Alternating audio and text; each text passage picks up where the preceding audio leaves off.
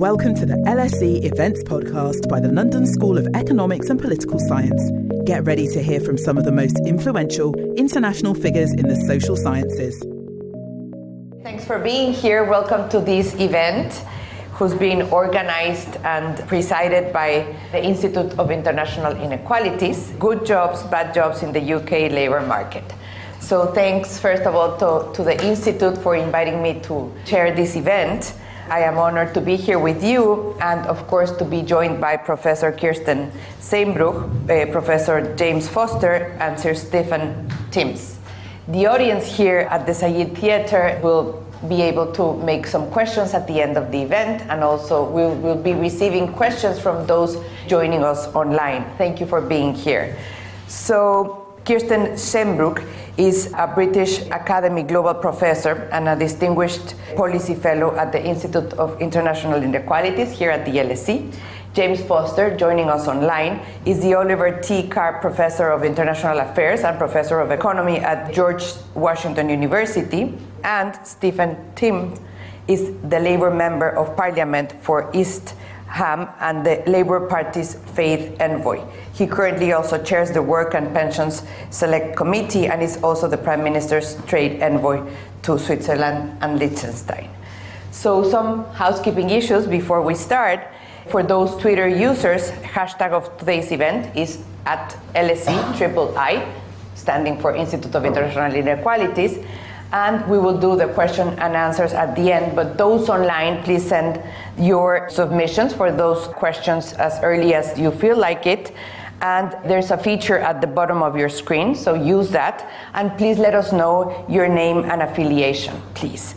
Some months ago, I had a conversation with Kirsten about multidimensional measurement. And I used to be a deputy minister of social development in Mexico at some point in time.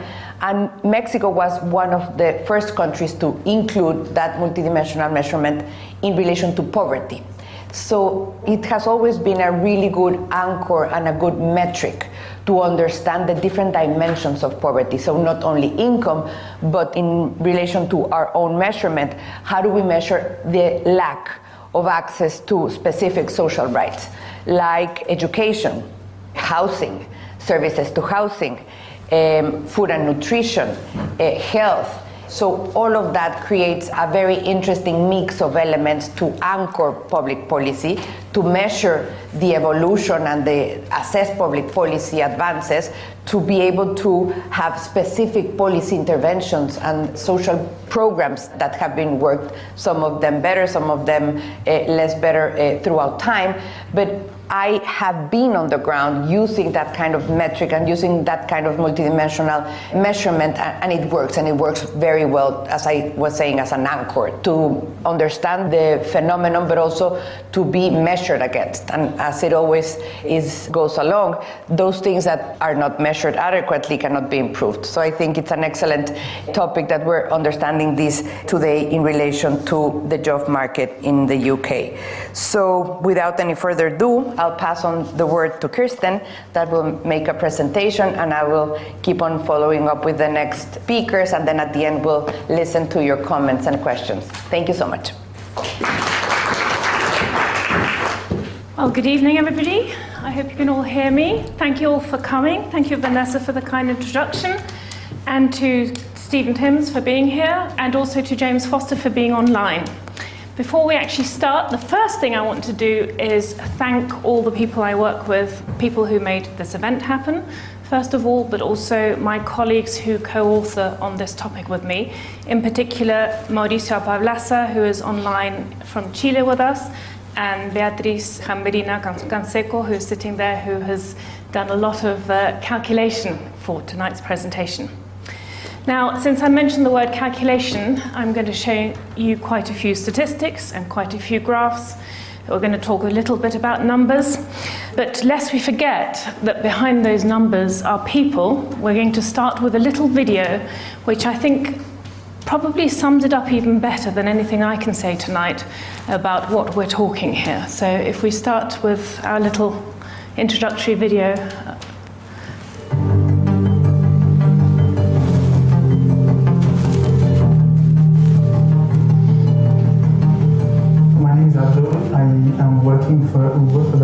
Last four. I'm working for Uber mainly roughly four days a week, and I have other job to support myself.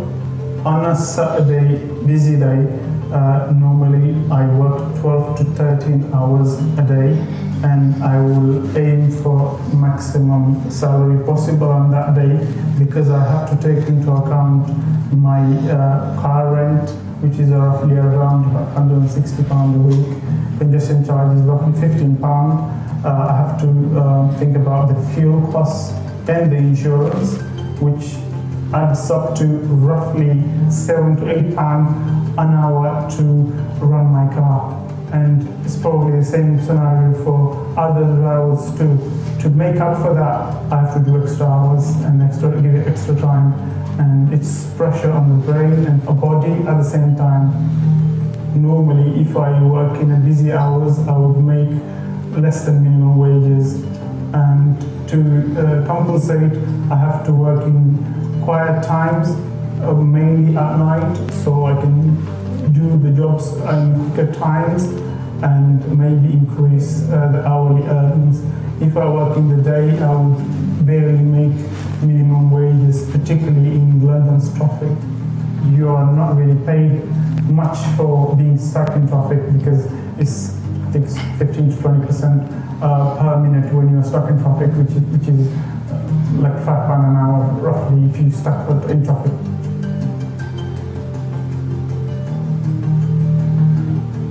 Since the regulatory changes, Uber accepted its, uh, the drivers as employees or given employee status to its drivers. As a result, um, they give about 8 to 10 percent of holiday pay and about 4 percent of pension funds. But at the same time, it changed it, the structure of uh, commission fees. Uh, before there was 25% fixed rate commission applied to the fares. Now they're taking more of salary from these employees as a commission than before. So uh, drivers are in a loss rather than in a winning situation. With that says they will guarantee you making uh, roughly a London living wage. And if you make less than that, you, they will supplement it. But then before the regulatory changes, Uber used to count uh, your online hours when from the time you were online all the way to the time when you were offline. Now, what happens? Uber guarantees you that you will get London living wage, but when the time that's counted is only the time that you pick up customer, drop off customer. The time you're waiting for another job, that time is not counted. So um, you do 25 hours, but actually you've done 40 hours. So that's how they're able to tell the drivers when you do that, that you're basically making average London living wages, but actually in reality you're not. Even if jobs are paying low wages, I still feel pressurized to take them because I'd rather be working than not working for our job, we need a lot of fluid, a lot of water to take in order to reduce pressure on your body and your brain. And uh, in most instances, myself and other colleagues uh, don't drink a lot of water. I think the, the, the working conditions uh, can be improved uh, by providing some facilities where people can park free for five, ten minutes near where their toilet is existing. And also, I think if there is some type of regulations introduced where a driver in an hour on an hourly base or a rider on an hourly base gets no less than a minimum wage at least. Working for Uber is very precarious. You feel like your contract can be terminated at any time. Even a slight argument with a customer can end your contract with Uber, meaning you lose your job at any time. So you are constantly uh, under pressure to, to not make mistakes. Overall, to summarize this job, uh, it gives me the flexibility, it gives me uh, the option to rather work or not work, but at the same time, uh, I feel like somebody is taking advantage of me.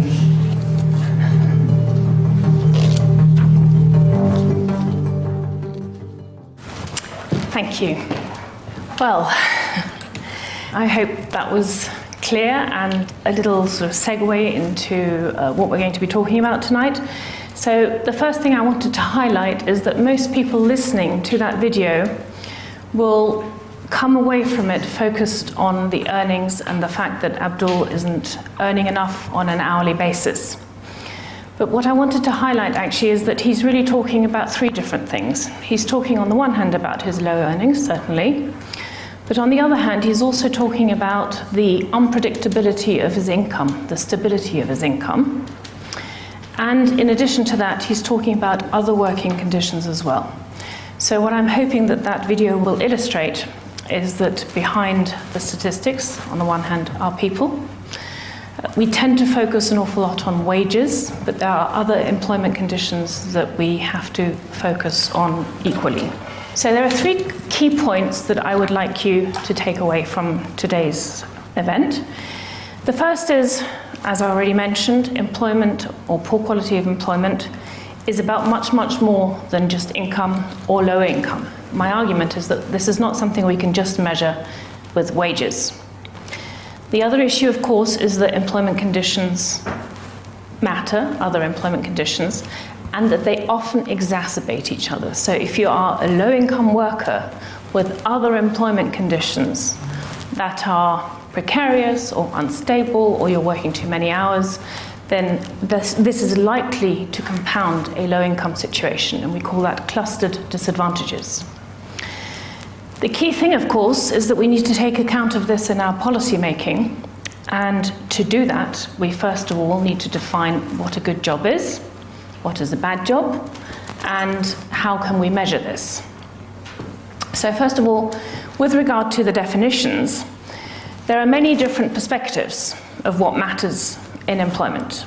We could ask workers, we can ask unions, we can ask companies, employers, we can ask governments. Everybody has different priorities, and one of the reasons why this issue has, although it's figured a lot rhetorically on the policy making agenda, so we often hear people talking about generating more and better jobs, but really without a specific definition of what they mean by that. One of the reasons why this is talked about but not really measured is because it's very difficult to get social actors to agree on a definition. So I'll talk about that during the course of this uh, event and clarify who has which perspective. The other key issue that we have is that we don't always have the data that we would like to have. So, the ILO, for example, has a measure of decent work or a proposal for measuring decent work that includes 71 indicators. I don't know of any country in the world that has data across the entire range of indicators. In some countries, we have more data on the quantity of jobs. Well, actually, in all countries, we have more data on the quantity of jobs. And in developing countries, for example, we have very little beyond that. So, really, we have to make do with the data that we have or generate our own data. So, that has been a big constraining issue on this topic, which is why I sort of would like to call it an infant issue, because we know an awful lot more about other social or economic phenomena. For example, if you think about poverty, if you think about inequality, these are all topics where the development of data, the development of data sources, the development of methods has really furthered our knowledge about the topic. With employment and job quality or poor quality employment, knowledge is much, much more dispersed. So I'll come back to that point also during the event. Of course, labour markets are also a space where inequalities become manifest. So there are people with terribly good jobs and there are people with terribly precarious jobs. And if you think about the fact that we spend most of our time out working, most of our waking hours working, that really affects the quality of life of people in a labour market. I mentioned that the literature is very fragmented. This is partly also driven by the data, of course. So we know a lot about individual economic sectors, or we know about particular issues in the labour market, especially wages, unemployment, and so on. We have different disciplinary uh, perspectives. So, for example, we know a lot from psychologists about what matters to um, workers, but this, this data often isn't linked to the quantitative data that we have on the uh, labour market that actually measures our unemployment rate or our uh, wages. So, it's very difficult to connect different areas and the multidisciplinary facets of employment in a single measure and in a single approach. So, partly what I'm trying to do here is to show you how that could be done. And as Vanessa mentioned um, before, you can't, if you're not measuring something, it's very difficult to change it. So, for policy making, it's absolutely crucial that we develop measures, that we don't, otherwise, we just focus on the quantity of jobs. Or we think that there's a trade off between the quantity and the quality of jobs without really looking into this from a multidimensional perspective that brings all of these aspects together. So, as I mentioned initially, this work is based on a whole body of research that we have done over recent years, and just a few sort of conclusions from this research. This is the first study on the UK that we have done that I'm presenting tonight, but we have looked at many other countries, including other European countries. And what we do know, both from our own work and from other literature, is that poor quality employment is associated with very much increased mental and physical health costs, potentially decreased education results for the children of workers who have precarious jobs. There's definitely a significant link between productivity and skill development and poor quality employment.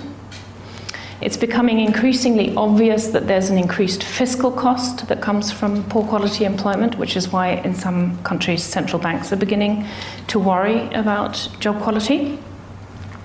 And linked to that also is the sustainability of our social protection systems, welfare states, and so on. So, for example, if somebody is working informally or if somebody is not contributing to a pension system, that has implications for their future income and may lead to the fact that workers need to receive benefits even though they are working or have worked in the past. And there are potential political costs associated with poor quality employment. Now, this is probably the issue that has been studied the least of all the um, range of issues that I'm putting forward here. And then there's also the impact of new technologies, or what is often referred to as the future of work, which, where it's unclear which jobs are going to be affected by new technologies or by AI, or which jobs are going to be changed or lost as a result of these uh, issues. And in addition to that, how are our working conditions, which are part of a multidimensional measure of poor quality employment, how are they going to change as a result of technology and AI? So we know very little about that at the moment. So to sum up, if there's one image that I'd like you to take away from tonight's event, it's this idea that labour markets, even though they are markets where demand meets supply, and vice versa, they are also the foundation of our socio-economic structures, of our welfare states, of our productivity, of our econo- economy. And if you look at developing countries, even the more advanced ones, and you look at their labour markets, you will see that it's incredibly difficult, if not impossible, to build social protection systems on a labour market that is informal, precarious, and so on. It's like building a house on sand. So that's the perspective that I'm taking for this approach. Now, in the UK, these last couple of years have been quite difficult in terms of the labour market in the post COVID environment, quite conflictive. If you listen carefully to the interviews given by union leaders or workers in the press, similar issues arise that we saw in the uh, interview that we showed with Abdul. So they're complaining about wages on the one hand, but they're also complaining about their working conditions, overwork in particular, burnout, having to do too many shifts, multiple jobs, and so on. We also know that there's an increasing proportion of workers who are receiving universal credit even though they are working or who require other benefits and support to support themselves and their family. That's an issue that hasn't been explored enough. We had a Taylor review a few years ago that made a series of recommendations about how to improve job quality in the UK. Um, Stephen will be able to tell you more about whether that was implemented or not. My sense is that, that it wasn't. And of course, in the context of policy making, employment is also incredibly important in the levelling up agenda of this government, and I'm sure it's an agenda that will stay with us for a while to come. So, overall, if you look at the concerns that come up continuously in the public policy debate, in the academic debate, there are some repeated issues. So, one is employment conditions, skill shortages, there's a lot of talk about that. Labour supply shortages have been on the agenda recently. That's sort of a newer issue that we have to look at. The future of work I already mentioned. And there may also be a global convergence of labour markets that's going on. So, this convergence could be driven, for example, by the increased use of technology, the gig economy, the international gig economy, which is very difficult to track, or migration patterns also change labour markets in very, very significant ways. So, this is the context um, in which we decided to develop this methodology. Now, I mentioned clustered disadvantages. If you think back to Abdul and his working situation, um, he's probably on average between his two jobs earning more than the minimum wage per hour. Um, but if you have three different workers and if you compare their situations, somebody with a stable contract, although it's minimum wage, somebody who's earning a bit more but is working all hours that they can, and somebody who can't get enough hours and probably also has the precarious contractual situation and a low wage. If you have these three workers, we can probably all agree that their employment situation is quite precarious. Now, the question is who of these three workers is the most vulnerable? So that's partly what we are not measuring at the moment with the current existing measures of the labour market. And the method that I will show tonight is designed to capture this as best we can. And of course, the associated question with this is how do we design our public policies? Are we supporting workers from the perspective of these cluster disadvantages? Because my sense is at the moment that we support some families with wage benefits, others with uh, training, but these issues aren't necessarily linked across policy silos. So that's one of the areas that needs to be looked at in this context as well. So, what I'm going to show you is actually a methodological proposal for how we could measure poor quality employment. This is not the only methodology that exists. Um, that I'm going to be showing you the Alkire Foster method. Um, the Foster in the Alkire Foster is Professor James Foster, who will be discussing this presentation afterwards. There are multiple ways of measuring poor quality employment, so I'm just going to show you one of them. The key issue that I wanted to emphasize at this stage is that this method is very much a normative one. So it's a method designed to help us or, or make us, oblige us to think about what is a good job and what is not a good job. Can we achieve a consensus on this? And if so, how can we measure it? Because, as I mentioned at the early stages, workers, companies, governments, they all have different perspectives. I'll come to that in a second when I show you what this uh, measure actually consists of. But first of all, I'll describe what we actually do. So, in the Alkire Foster method, the first thing you do is you choose the dimensions and indicators that you would like to measure and that you actually can measure given data availability. The key thing here is that you need to have data from a single source. So, for this method, actually to, to measure this issue of poor quality employment properly, um, it's not really possible to have data from the labour force survey, um, other variables from ASHE, and other variables from maybe an ad hoc survey on skills, and bring them together. You ideally need um, data from the same source so that you can bring the various variables related to a single individual worker together. That's the point. That's the issue that allows us to compare workers in the labour market. Once we've defined which variables we choose, we define their weights, how they are weighted inside this measure, and what is the cut-off line between what we would consider to be a good employment condition and a poor employment condition. So I'll illustrate what I mean by this in a, in a minute. And the same thing also goes for the overall cut-off line. So I will show you in a second what this looks like. But if you are deprived in one dimension of this measure that I'm going to show you, then we would consider you to be deprived overall. This measure of deprivation formally is called a headcount ratio. So the headcount ratio is what we mean when we refer to poor quality employment. But as I mentioned, we also measure cluster disadvantages, which is this combination of employment conditions that shows you how deprived a worker is. So this method also produces an intensity score that takes account of that. So are you deprived in one, two, three, four, five, or more aspects of your job? The final measure is a multiplication of these two ratios. I won't go into the detail and into the calculation of this measure. That would be the final index, so to speak. But for now, in this lecture, I'm just going to focus on the headcount ratio because that's the most intuitive measure. It gives us an idea of what percentage of workers is deprived overall and how deprived are they in each individual variable and dimension that uh, constitutes this index.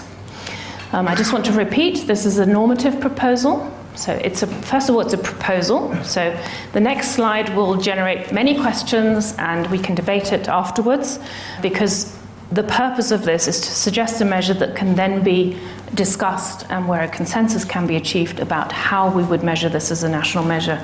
Vanessa can talk more about this as well. They had to do it in Mexico when they established a measure of multidimensional poverty. And of course, any such definition of a measure would have to be based on some kind of consensus. So, what I'm going to show you is kind of the academic international consensus of what constitutes poor quality employment. But data availability, of course, also restricts what we can do. So, the overall structure of the measure looks like this we have three dimensions income, stability, and working conditions. So I'll start with income. In this dimension, we basically use earnings per hour, and we have a cutoff line that is two thirds of the median hourly wage, and we use regional estimates to define that, which means that if the median wage in London is higher than in Northern Ireland, then you take the two thirds of that higher wage. Um, it's a way of adjusting for the regional cost of living. We can discuss whether this is a satisfactory cutoff line. You could use, for example, as an alternative, you could use an absolute cutoff line like the living wage. But the living wage at the moment, for example, the one defined by the Living Wage Foundation, has a London living wage and a non London living wage, and there are very significant regional differences that it doesn't take account of. So that's uh, the income cutoff line.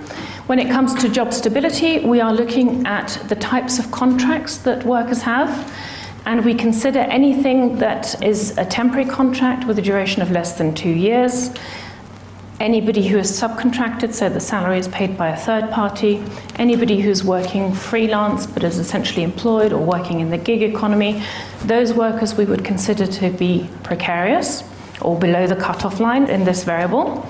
And then we also consider tenure because the literature is increasingly showing that even though workers may be changing jobs in order to move to a, a better job, when the job rotation level is too high, this has very serious consequences for the economy as a whole. Just before you ask, we did actually look at why workers change jobs. Most workers change jobs not because they want to move into a better job, but either because their contract ends or something else happens. So I'll anticipate that question, but I can also explain more later. And if workers are very young, then two years as a cut-off line seems a bit much because they've just entered the labour market. So if workers are under 25, we use a one-year cut-off line. In terms of working conditions, we are using the survey Understanding Society, which is a household survey, a household panel survey.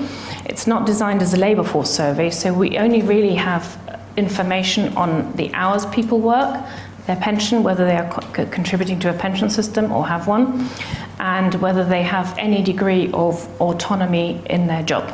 So there are, of course, a lot of other working conditions that we can't capture. And if you think back to the video where Abdul was describing his employment conditions, you will see that this measure by no means captures everything that he talked about. Now, no database does capture everything, and if you think about how many different employment situations there are in a labour market, you can't possibly cover those with a labor force with a single labor force survey. So what we're doing is we're using the available data, the data that is considered to be the most relevant by the literature and by experts, and that we can work with also because we need um, the data to be reliable over time. So, as I mentioned, these cut-offs are based on evidence from the literature. The other thing I wanted to talk about is the actual perspective. So, if we ask workers, what do you most care about? What is the most important variable of these or other variables to you? They may give us very different answers. And if you ask a company, they may also give you very different answers. And I've even been in the situation where I've worked with uh, multiple ministries of labor in different countries. Um, they are often divided into a, work, a department of work and a department of pension. Often they have completely different interests and value or, or emphasize different priorities, and sometimes they don't even talk to each other about this. Um, and this is also reflected, for example, within the EU. So you will see country reports where uh, DG Finance is giving one recommendation and DG Employment is giving another, and they contradict each other. And then, if you're the country receiving all these recommendations, well, what do you end up doing? So, what we're doing with this measure is we're with, based on the literature and what we know about job quality and poor quality employment, we are defining these cut-off lines ex ante from the perspective of what a government would need to ensure or need to monitor in order to ensure on the one hand, productivity of the economy and the sustainability of the welfare state. But I'd be very happy to discuss that further afterwards if you have any questions for this. So, just to recap, this is not a measure that takes into account the priorities of workers. It doesn't take into account, for example, how they would weight the index. So, you can see here, for example, those three dimensions are equally weighted a worker might say, but I just care about income. I don't really want a pension now. I, I want cash in hand now. Um, and we see that an awful lot everywhere, but especially in developing countries where most or many workers work informally. Um, and so they do prefer cash in hand now. But if I'm the government, I need to ensure the sustainability of my pension system, of my welfare state, and I would want to prevent future poverty. So, the perspective that we're taking here is that we actually do want workers to have a pension. We'd like them to have a stable job with a proper contract. We don't want them to work excessive hours um, because that has other consequences, not just for their own health, but also for their families, and so on. So, that's where this is coming from in terms of the perspective. Now, let's move on to some empirical findings. Those six variables that I just showed you um, we have tracked them over time using the survey Understanding Society. The first thing you can see is that they move into different directions. Some are ticking up, others are ticking down. So, just to clarify, if the line is going down, it means that there's an improvement because what this is measuring is who is deprived on a particular variable or indicator. So let's look at the pink line to start with, which is the one in the middle. That's how many workers are covered by a pension system. Now, this line is interesting because there was a pension reform that Stephen can tell you all about. And as a result of that reform, the proportion of workers in the UK labour market who are not covered or not enrolled in a pension system has gone down quite significantly. Other variables have also improved. The red line there, which is the sort of closer to the top, is income deprivation. So, as you probably may have heard, Minimum wages have increased consistently over time in the UK, and this is a reflection of that. So, the proportion of workers deprived in terms of their income has actually gone down um, quite a bit over time. Other variables haven't behaved so well. Tenure fluctuates a bit, but overall it's increased quite significantly, deprivation in terms of job stability um, over this same period of time. And there's a smaller uptick also in contracts, i.e., in the types of contracts that this work would consider to be undesirable. That's partly the effect of the gig economy, although in this particular data set we can't measure the evolution of the gig economy because it's a very recent phenomenon and not all surveys include information on this. So, imagine you're a policymaker and I, I present you with this graph. What do you do? How do you put this together? The key issue here is that, well, one, one variable goes up, the other variable goes down. Do I have more people or fewer people in poor quality employment? So that's what we're getting at with this methodology that I described. There's an aggregation method, which I mentioned, the Alkire Foster method, now can produce an overall indicator to show us how many people in the UK actually have poor quality employment. So the big pink bubble here, I'm going to move a little bit, is the national average. So overall in the UK, one in four workers has what we would describe as poor quality employment. Most of you will not be surprised to hear that women are more likely to have poor quality employment than men. I have yet to see a country where that is not the case, um, except in the Middle East where women have better jobs, but that's because only the very highly educated women um, participate in the labour force. These are age groups. So the top bubble is very young workers, the next bubble is workers who are older than 65, and here we have other age groups. You can see that there are some differences there. The education levels and results aren't very surprising either. Um, the most educated workers, of course, have a much lower probability of being in poor quality employment. And uh, we've also looked at uh, skill levels and socioeconomic classifications. Um, there are no surprises in these results. So, again, more qualified workers are much, much more likely to have a high quality job or to not be deprived in terms of uh, their quality of employment. And then finally, the last two pink bubbles are whether you are a union member or not.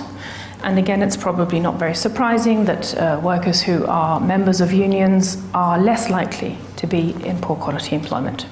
There are many other variables I could show, but I won't bore you with the details of all of them. Another thing that's interesting to look at is how this pans out over regions. So I mentioned earlier on that we are using a relative measure of income which adjusts for the regional cost of living, which is why this map might be shaded a little bit differently to what you would expect. Um, so overall here, London and the southeast come out with the highest share of poor quality employment in the UK. Um, that's partly to do with the income cut-off lines. That's where we have the most people underneath the income cut-off line.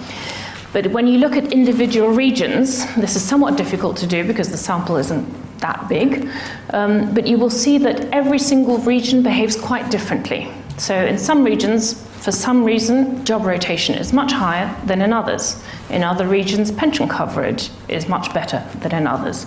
And uh, you have to look at individual regions to try and figure out where this is coming from. Um, that's sort of one of the next steps in our research. But just to give you the overall picture, this is the headline figure for every region in the UK, the proportion of uh, poor quality employment in each region, and then, of course, what we have to do is figure out what's going on and why.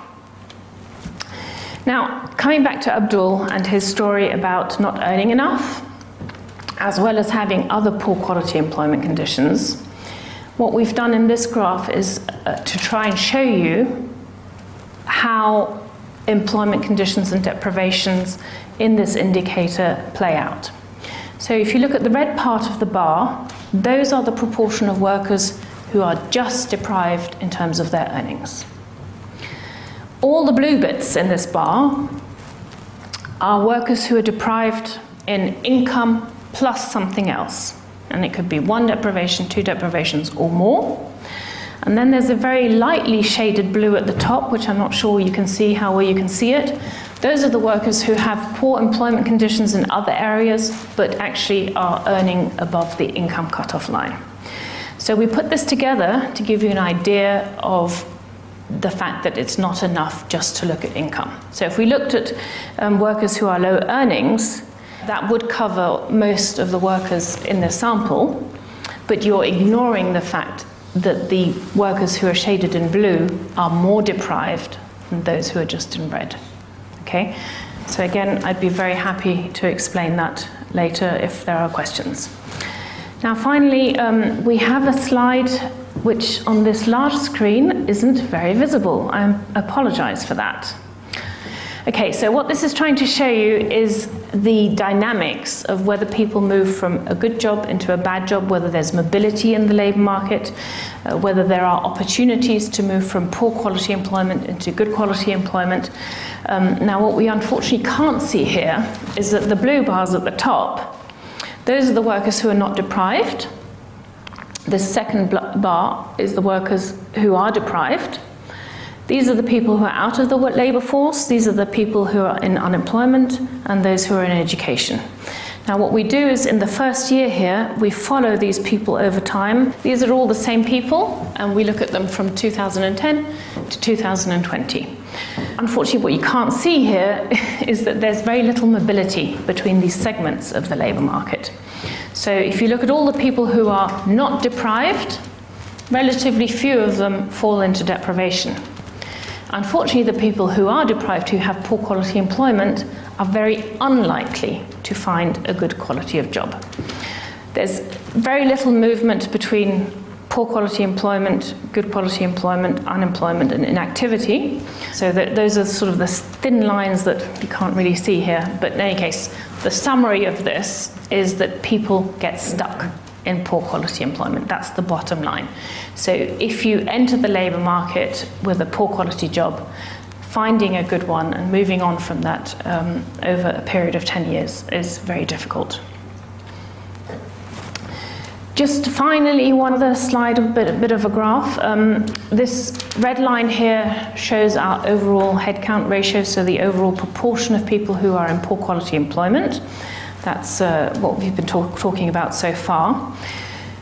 That line actually, well, it moves a little bit, but um, overall it's relatively stable over time. It's improved a smidgen, but not significantly. The blue line on this graph is this intensity of deprivation that I was talking about. So if Abdul says he's earning not enough, plus he's got poor working conditions, plus his income is unpredictable and unstable, that's measured by the blue line. The blue line measures how many variables in this indicator are you actually deprived in. And that line is ticking up. So that means that the people who do have poor quality employment are more intensely deprived now than they were 10 years ago. Over this entire period, the unemployment rate has gone down. Participation rates have been relatively stable. So one of the things that we, of course, need to look at is how the quantity and the quality of, of employment or poor quality employment are related. Um, so far, in all the studies, especially the multi country studies that we've done, also regional studies, um, there's not an obvious relationship at all between unemployment, employment rates, and poor quality employment. If you think back to the slide where I showed you the initial dashboard of each variable and how it developed in this index, one of the things that I emphasized was that minimum wages have increased, a pension reform was undertaken, and that, that, that has brought about an improvement in those variables, whereas the other variables, which haven't been regulated over that period of time or where there hasn't been a regulatory change, they have basically been left to market forces. Now, this is a pattern that we've seen in every country that we've looked at. The minute that there is a regulatory change, um, the quality of employment or poor quality employment um, jumps, there's a big shift. And if there's no regulatory change to improve things, then sometimes deteriorations occur even below the radar. And if we don't measure this, of course, one of the big problems that you have is that um, you're not aware of these changes going on. So, an anecdotal example of that is, for example, a government that I used to work with that implemented an unemployment insurance system which of course requires workers to contribute continuously to the uh, system. It requires them to be employed on contracts, permanent contracts, stable contracts at least, and it requires them to related to their wage levels. And when this unemployment system was designed and uh, proposed, I said to the policymakers at the time that it wasn't going to work very well. It wasn't going to actually cover the unemployed because the people who did become unemployed didn't have the conditions that would comply with the requirements of receiving benefits. And nobody believed me until the system became operational. And one year later, they called me in to say, well, actually, 86% of the people who have now enrolled in the system don't have permanent contracts. So I think we've got a problem they realized once they had the administrative data in hand that the proportion of short term contracts in the labour market and therefore also the job rotation was much, much higher than they had initially anticipated because their labour force survey hadn't asked those questions and um, hadn't been following this over a long period of time. So, conclusions. Very quickly to sum up, the empirical conclusions of this are that despite the positive performance of the unemployment rate, the proportion of poor quality employment has not decreased. While the intensity of deprivation has ticked up slightly, there are differences between how each variable in the index moves. Some go up, some go down. We saw the regional differences. So, areas with the higher levels of GDP per capita are actually doing worse on this index um, as a result of the regional adjustment that we undertook.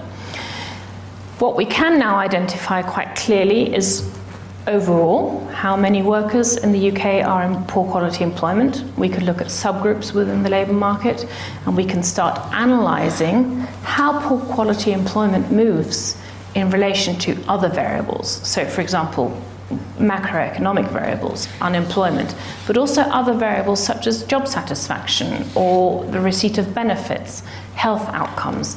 That's one of the reasons why we've used a household survey for this study, because we can now relate this outcome as a summary measure with these other variables, and that's one of the issues that hasn't really been looked at in detail. The other key aspect of this study, of course, was the slide that didn't come out very well when it was projected, but um, workers are quite likely to become stuck in poor quality employment. So, this is one of the key issues that policymakers need to think about. How can we help workers move out of poor quality employment into better jobs?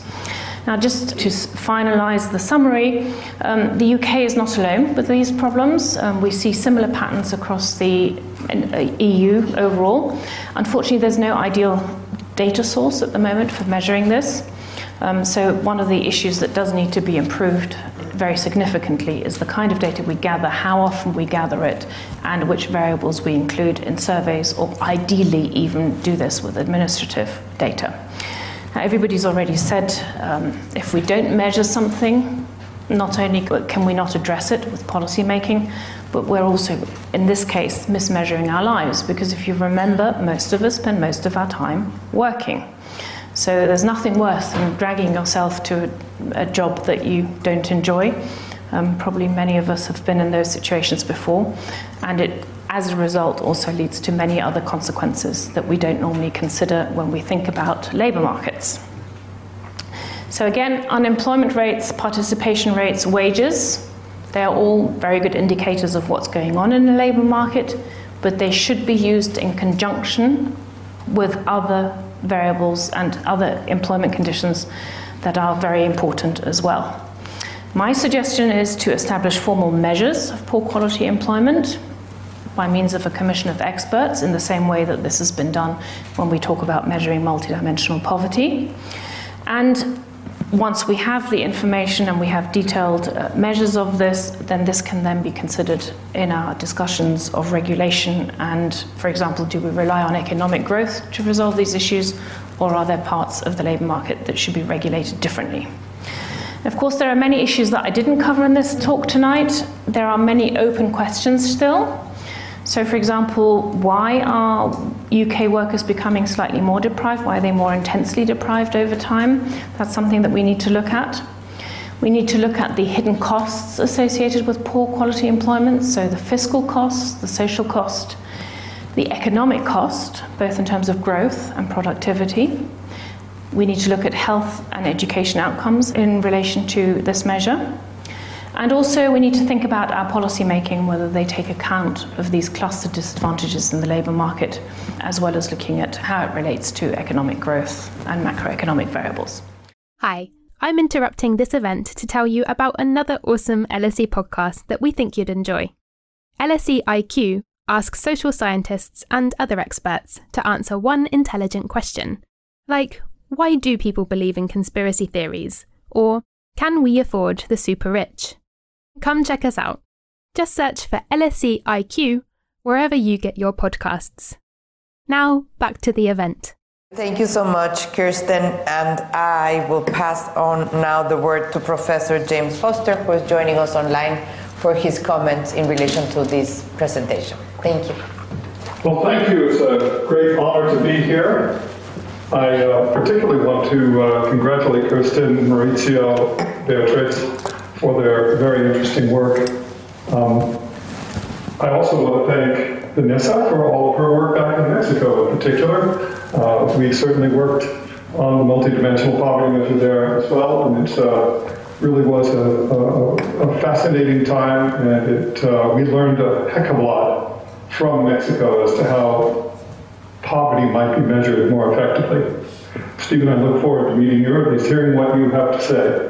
Uh, hello, everyone. I'm James Foster. I'm coming to you today from uh, GW, George Washington University in Washington, D.C. But as you can tell, I'm sometimes other places. Just this spring, I spent my sabbatical at uh, the International Inequalities Institute at the LSE, so it's good to be back, at least in spirit, right down the street, uh, Houghton Street.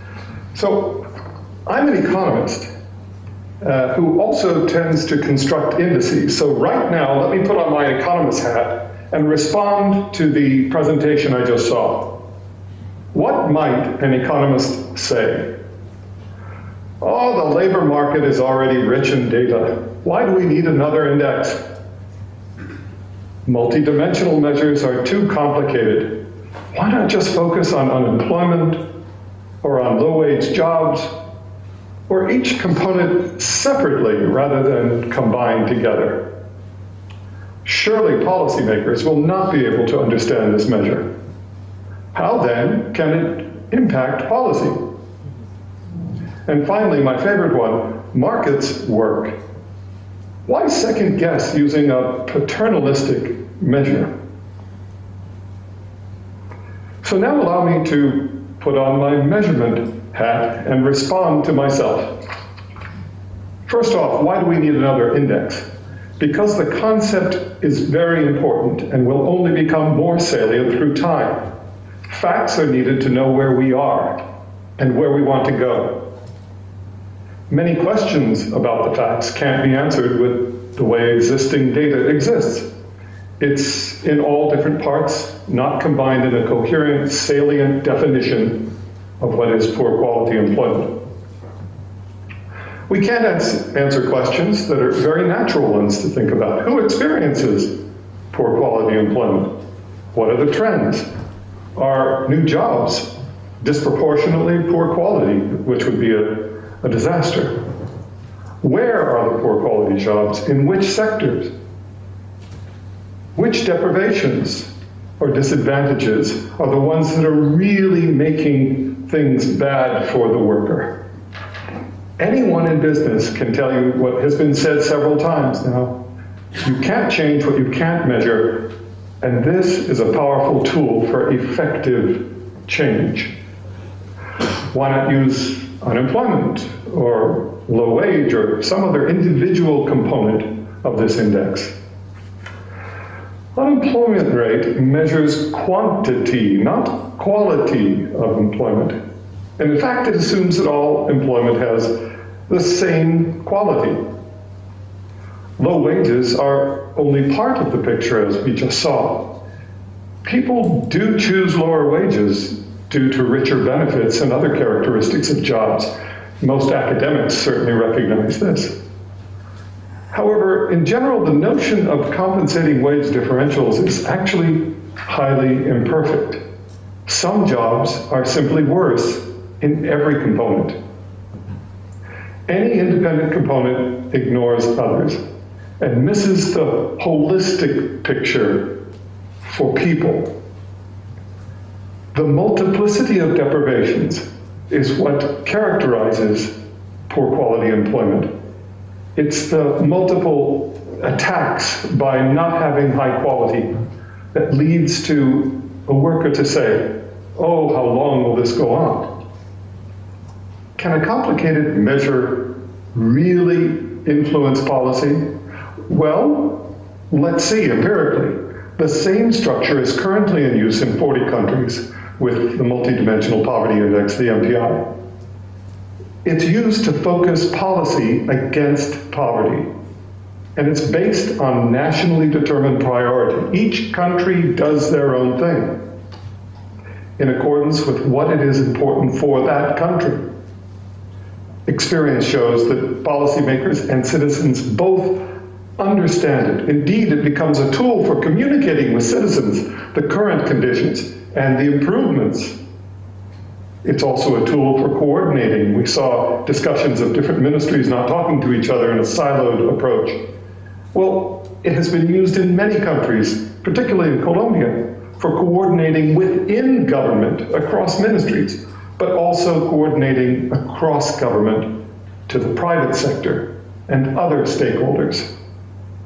It's also a tool for creating accountability, which can be consistent with the political cycle. You improve things, it shows, and therefore it's consistent with the political cycle in the time that is needed. Finally, my favorite one why second guess markets? Well, anyone who studies economics knows that markets only do what they're guided to do. Regulation, the setup, the rules of the game matter. All of those matter. And indeed, on top of that, policy matters. Government and civil society step in when markets fail. And as a result, monitoring and evaluation become key. Measures or indices become very important to see your, whether you're doing what you think you are doing.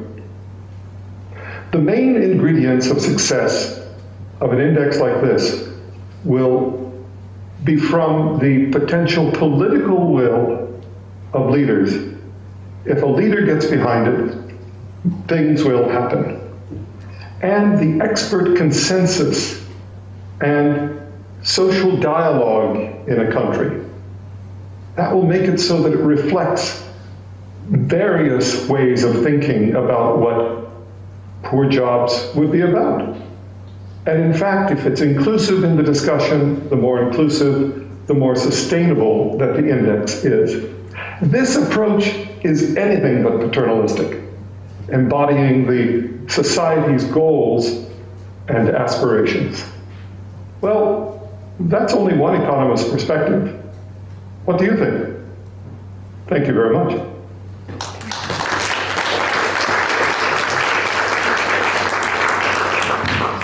Thank you so much, James, for your very thoughtful and thought provoking comments. And now it's the turn to pass on the word to Sir Stephen Thank Timms. You.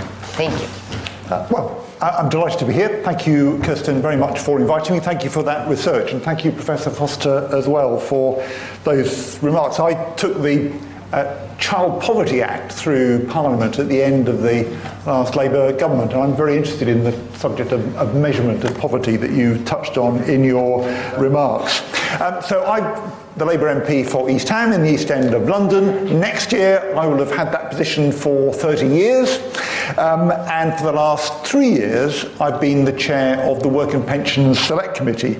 Uh, the committee scrutinises, on behalf of Parliament, the work of the Department for Work and Pensions. We look at the social security system, at the administration of universal credit, which has been uh, mentioned, also the work of the Health and Safety Executive, because that happens to report to the Department for Work and Pensions.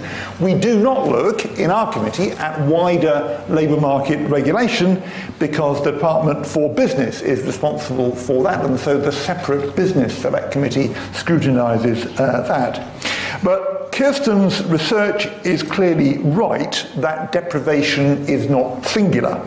It is not just low pay or long hours. It, it includes pension access, uh, in which my committee has a very keen interest, and workers' broader autonomy.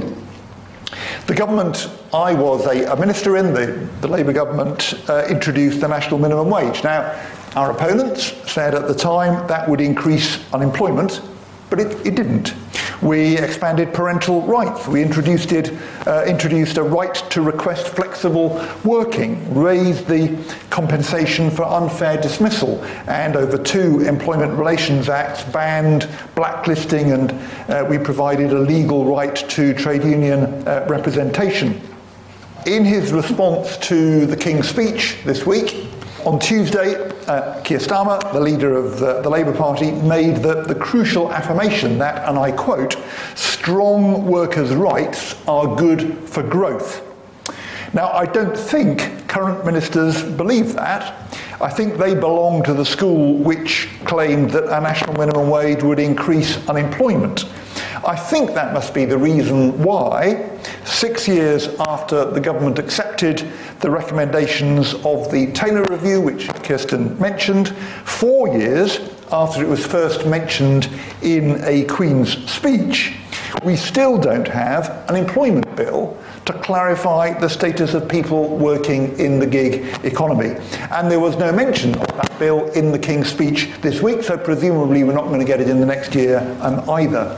When it comes to the crunch, I think current ministers, contrary to what they sometimes say, don't believe in strong workers' rights. Uh, speaking in the, the, King's Speech debate in, in, Parliament yesterday, Angela Rayner committed a Labour government, if one is elected next year, to introduce an employment rights bill in its first 100 days. We've published a new deal for working people, which set out a programme reflecting the multi dimensional, multifaceted nature of the problem that Kirsten has quantified. And that document opens by asserting we all deserve high quality, secure, rewarding jobs. It commits to the, the use of public procurement to support good work, to the introduction of fair pay agreements across the economy, to a ban on zero hours contracts. There'd have to be at least a minimum number of hours per week committed uh, in the contract. It commits to a right to switch off and work autonomously, to updated trade union legislation, and to stronger enforcement of workplace rights a single enforcement body, which was recommended in that Taylor review six years ago, that will be important. A lot of the laws we do have at the moment are simply not properly enforced. The Resolution Foundation estimates that nearly a third of low paid workers earn less than the minimum wage, which is against the law. 900,000 workers don't receive their statutory right to paid holiday.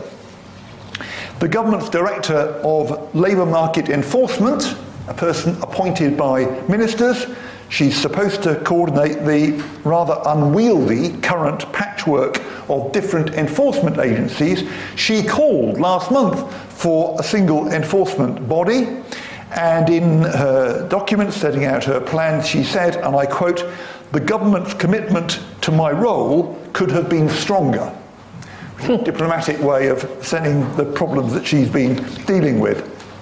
But my committee, as I've said, takes a particular interest in, in pension access, which featured in Kirsten's research. Last year, we published the report of our inquiry on saving for later life. We looked at the state of pension saving 15 years after Adair Turner's Pensions Commission recommended uh, auto enrolment we now have auto enrolment. Any worker earning over £10,000 per year is automatically enrolled by their employer into a pension.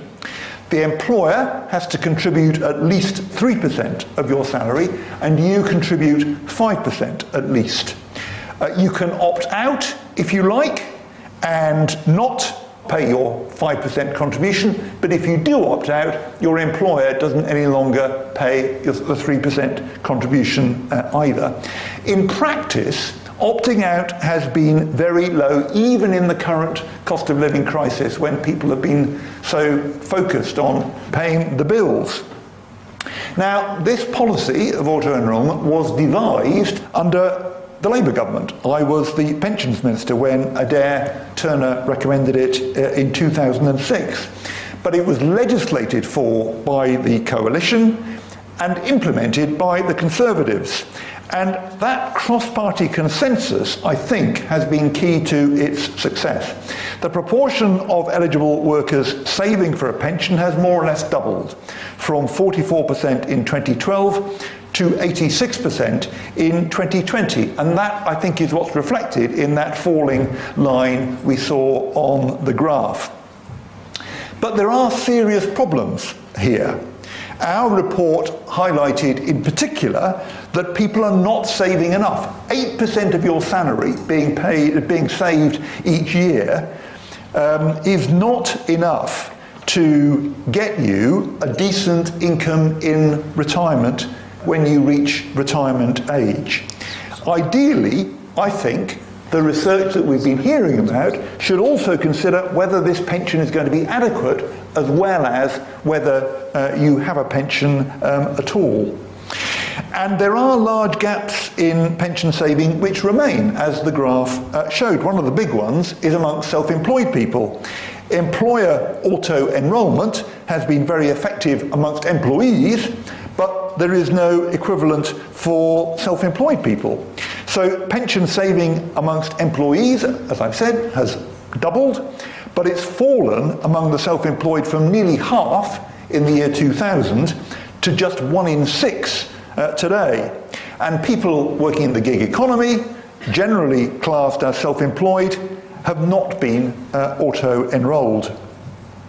Now, as was touched on in the video earlier, a group of drivers working for Uber challenged their self employed status. There was a bitter court battle over this. Uber fought very hard against the drivers. They, with the support of the GMB trade union, took that case to the Supreme Court, where finally they won. Uber was forced to give its drivers holiday pay and access to a pension. And I think the firm has uh, undergone quite a dramatic change of heart since that Supreme Court decision. Abdul made the point that it has not all gone in uh, drivers' direction. But I think one crucial thing that Uber has done now, it has recognised the GMB uh, trade union. It's got a, an agreement with that union. And I, I was speaking to the GMB last week. They tell me that very large numbers of Uber drivers are now joining the trade union. And hopefully, as one of Kirsten's graphs showed, that will lead to, over time, a significant improvement in their position. But the rights that have been won for Uber drivers have not been granted to drivers working for Uber's competitors.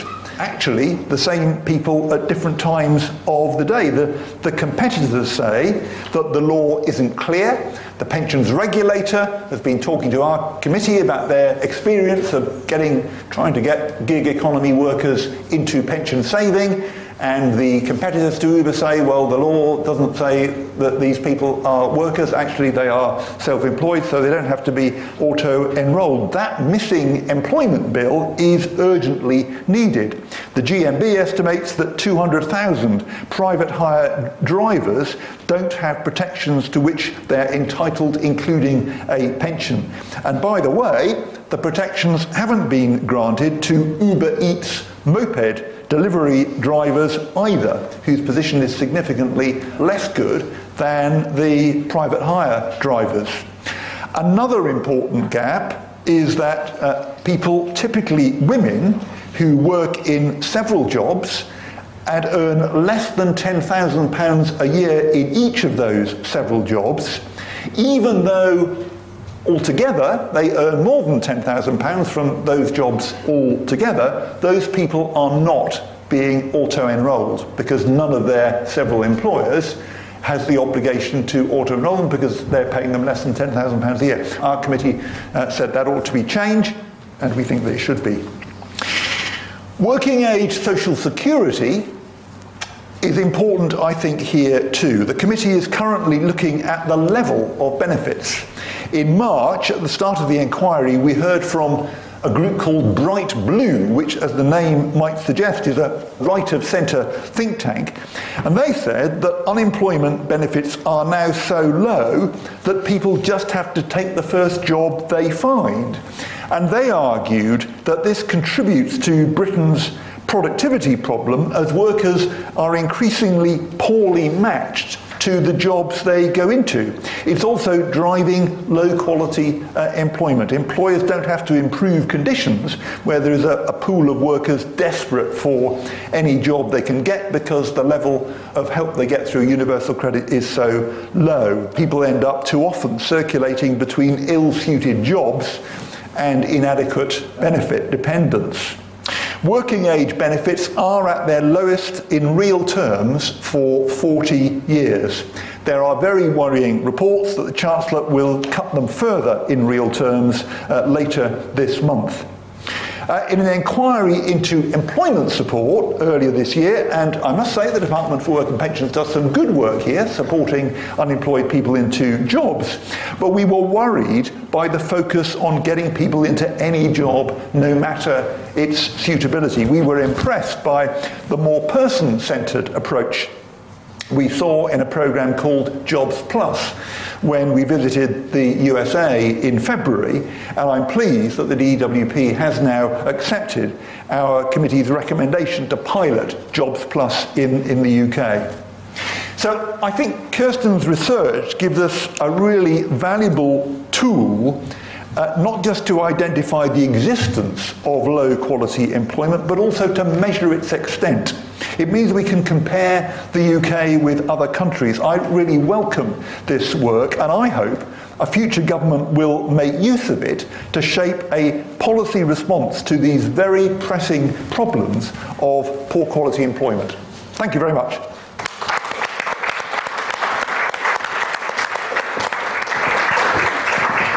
Thank you, thank you, Stephen, for this very interesting overview on the UK uh, specific case and the nuances and what is out there uh, currently as, as the most pressing challenges and we've gone a bit over time, so I will keep the questions shorter than expected, but this opens up the conversation, and I'm sure the Institute of International Inequalities is open to having a, an ongoing discussion on this topic in the future. So please, here at the theater, if you have a question, uh, raise your hands and I'll point it to you. In the back over there, please.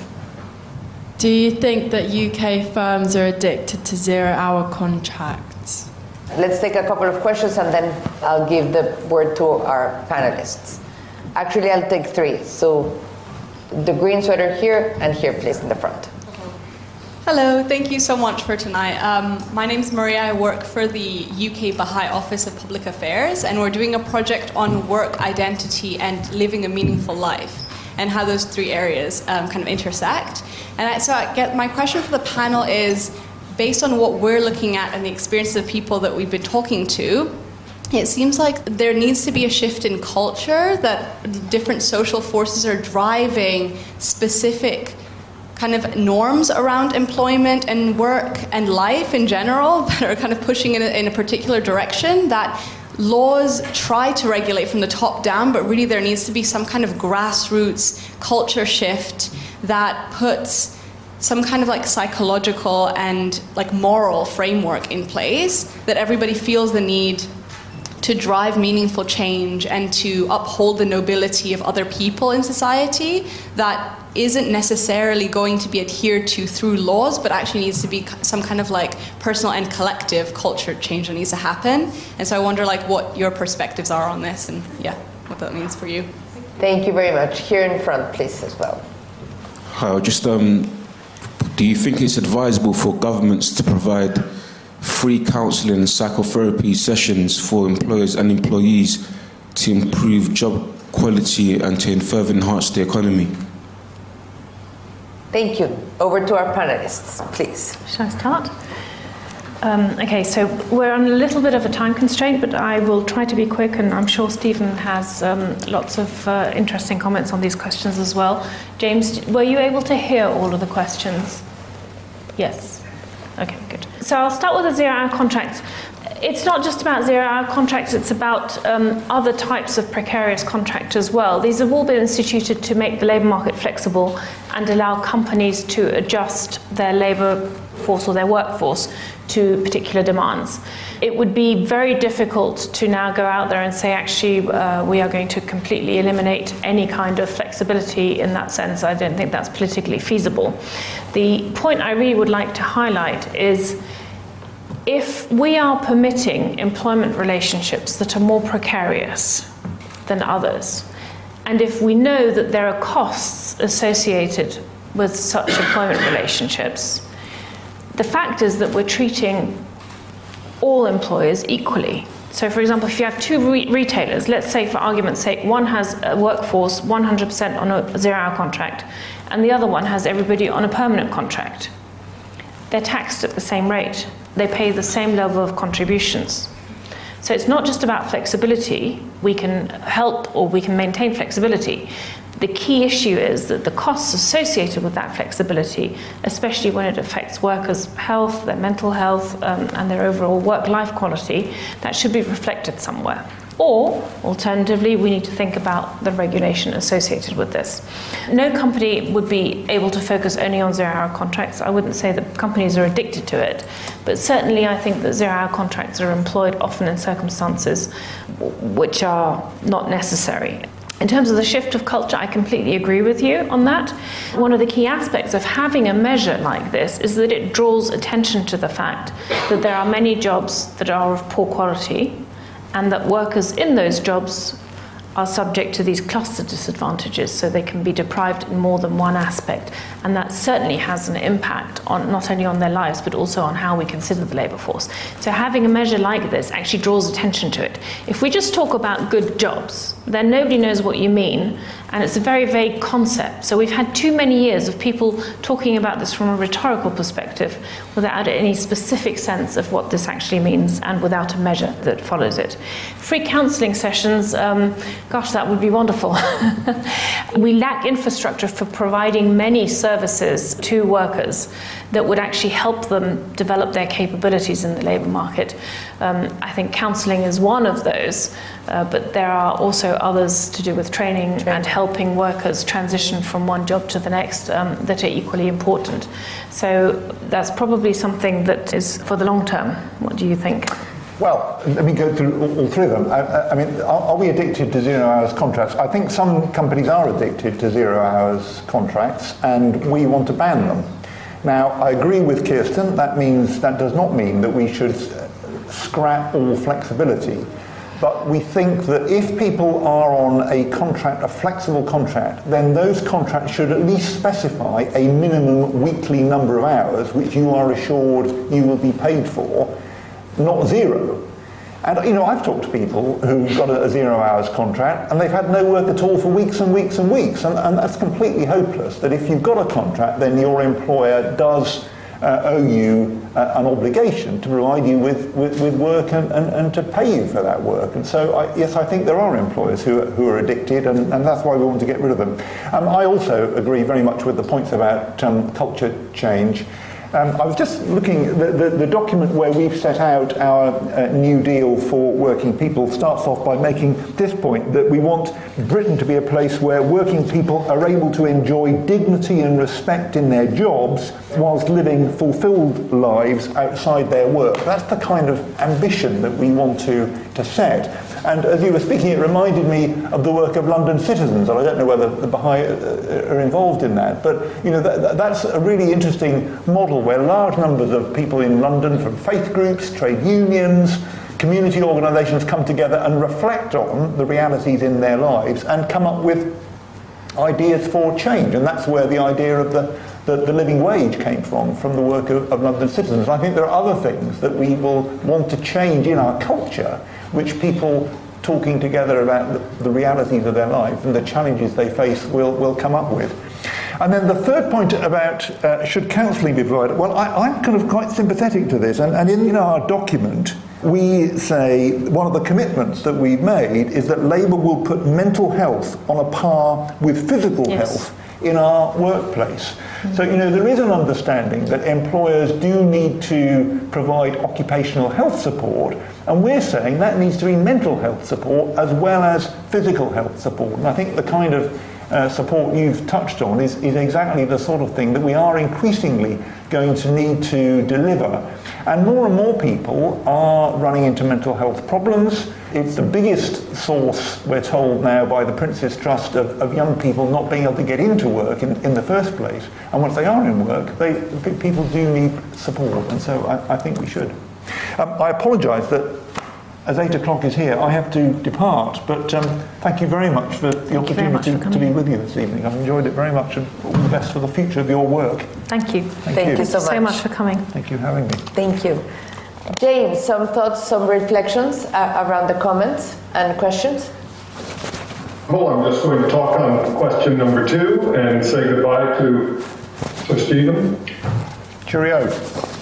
right, so uh, please have a look at the Gross National Happiness Index and Report It is, in fact, a way of incorporating a moral framework uh, within the issue of, of helping people to have lives that are flourishing. It was top down initially. The king said we should look at gross national happiness, not gross national product. Uh, but the fact is, is it has percolated pretty much throughout all the country of Bhutan, and I think that you would benefit just by looking at that very interesting integration uh, into a framework that talks about human flourishing. Thank you so much. I know we're almost done with the event, but I will ask if you can give us a question from the online audience so we don't leave them without participating. Then we will wrap it up. So we have one question from Mary who says It seems that Uber workers have working conditions similar to care workers who don't get paid for travel time or expenses. How widespread are these working conditions? Um, yes, so the Uber driver was just an example. In fact, we're looking at other sectors as well. I think it's just an example of the employment conditions that we, it comes also back to the identity and the culture shift. You know, we have created a new form of working through these platforms that is now becoming the new standard.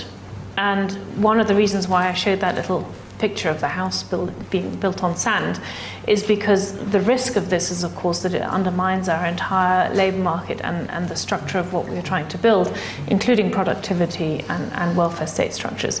So, yes, this is very widespread, in particular in some sectors of the economy, more than in others, um, but the story repeats itself across different sectors.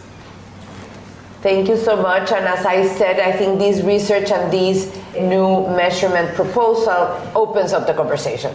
So, so we're here at the LSE, Institute of International Inequalities. I represent the School of Public Policy here, also willing to think about the policy effects and the policies that we can think about in, in relation to this. So thank you for being here. Thank you for those uh, joining online, and thank you to the I for this event. Thank you. Thank you, James. Thank you, James. Thank you for listening. You can subscribe to the LSE Events podcast on your favourite podcast app and help other listeners discover us by leaving a review. Visit lse.ac.uk forward slash events to find out what's on next. We hope you join us at another LSE event soon.